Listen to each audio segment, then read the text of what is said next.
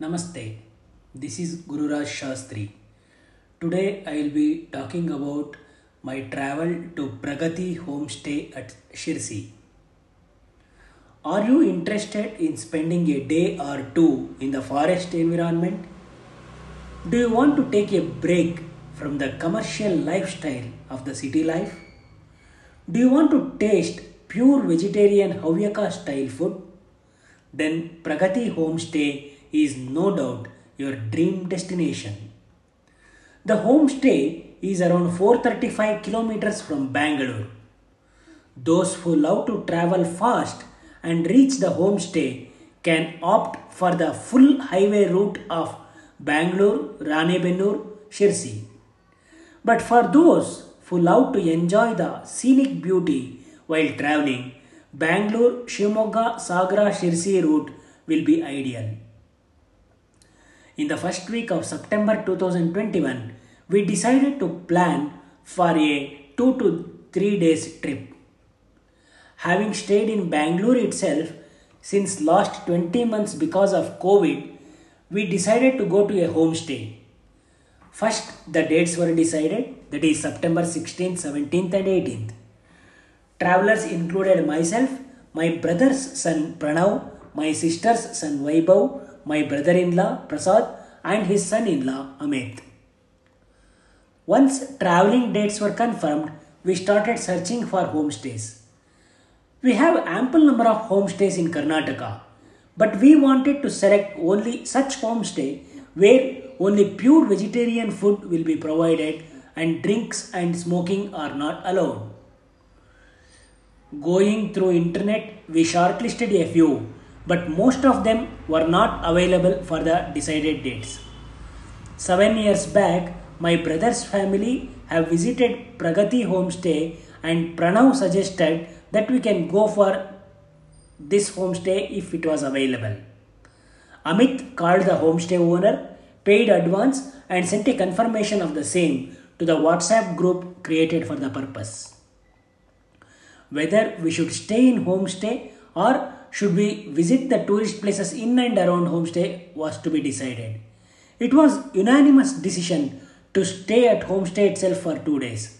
As the date of travel was nearing, my brother-in-law had some health issues and he opted out of the trip but he made sure that his car will be available as decided earlier.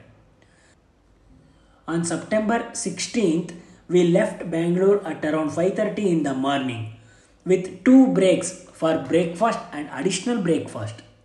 We reached the homestay at around 2 pm. We understood that we were the only guests at the homestay and we were given two rooms with attached bathroom and toilet. The first impression while entering the cleanest room and the cleanest bathroom and toilets made us feel that our decision of choosing this homestay was totally right.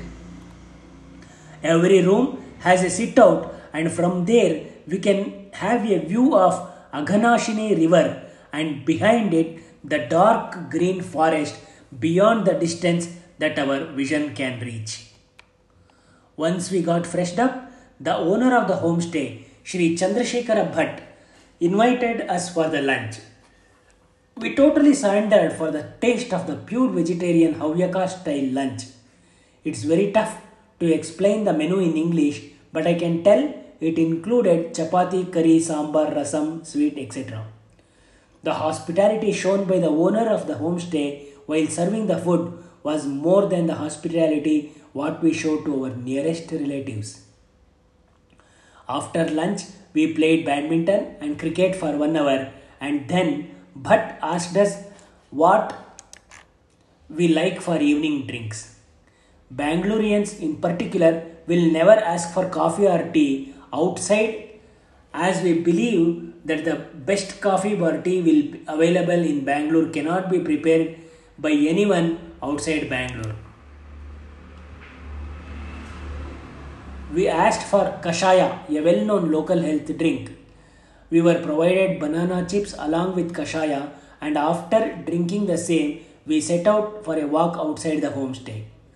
It was a kilometer walk, and we were able to enjoy The total greenery with areca nut plantation on one side of the road and a huge hill on the other side.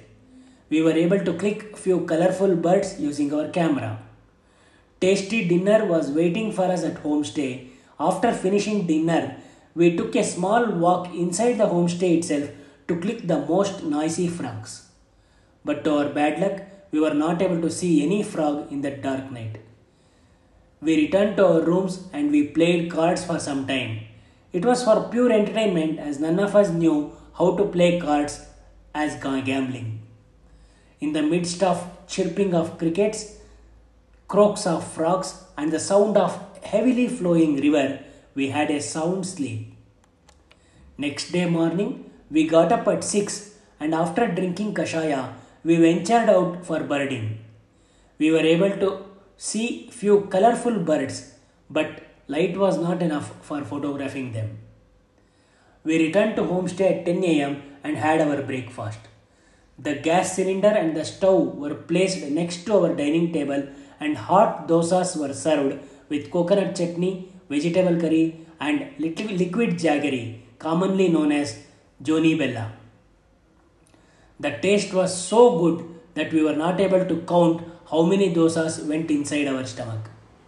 With heavy breakfast, when body was asking for some rest, but said, If you people can try, we can go for a small trek to the hilltop behind the homestay. For me, trekking was not new, but for the other three, it was the first time and they happily accepted the offer of Bhatt.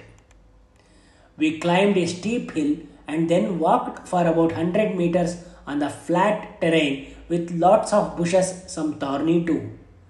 Then we climbed another hill of more height than the previous one, known as Karpunika Thale.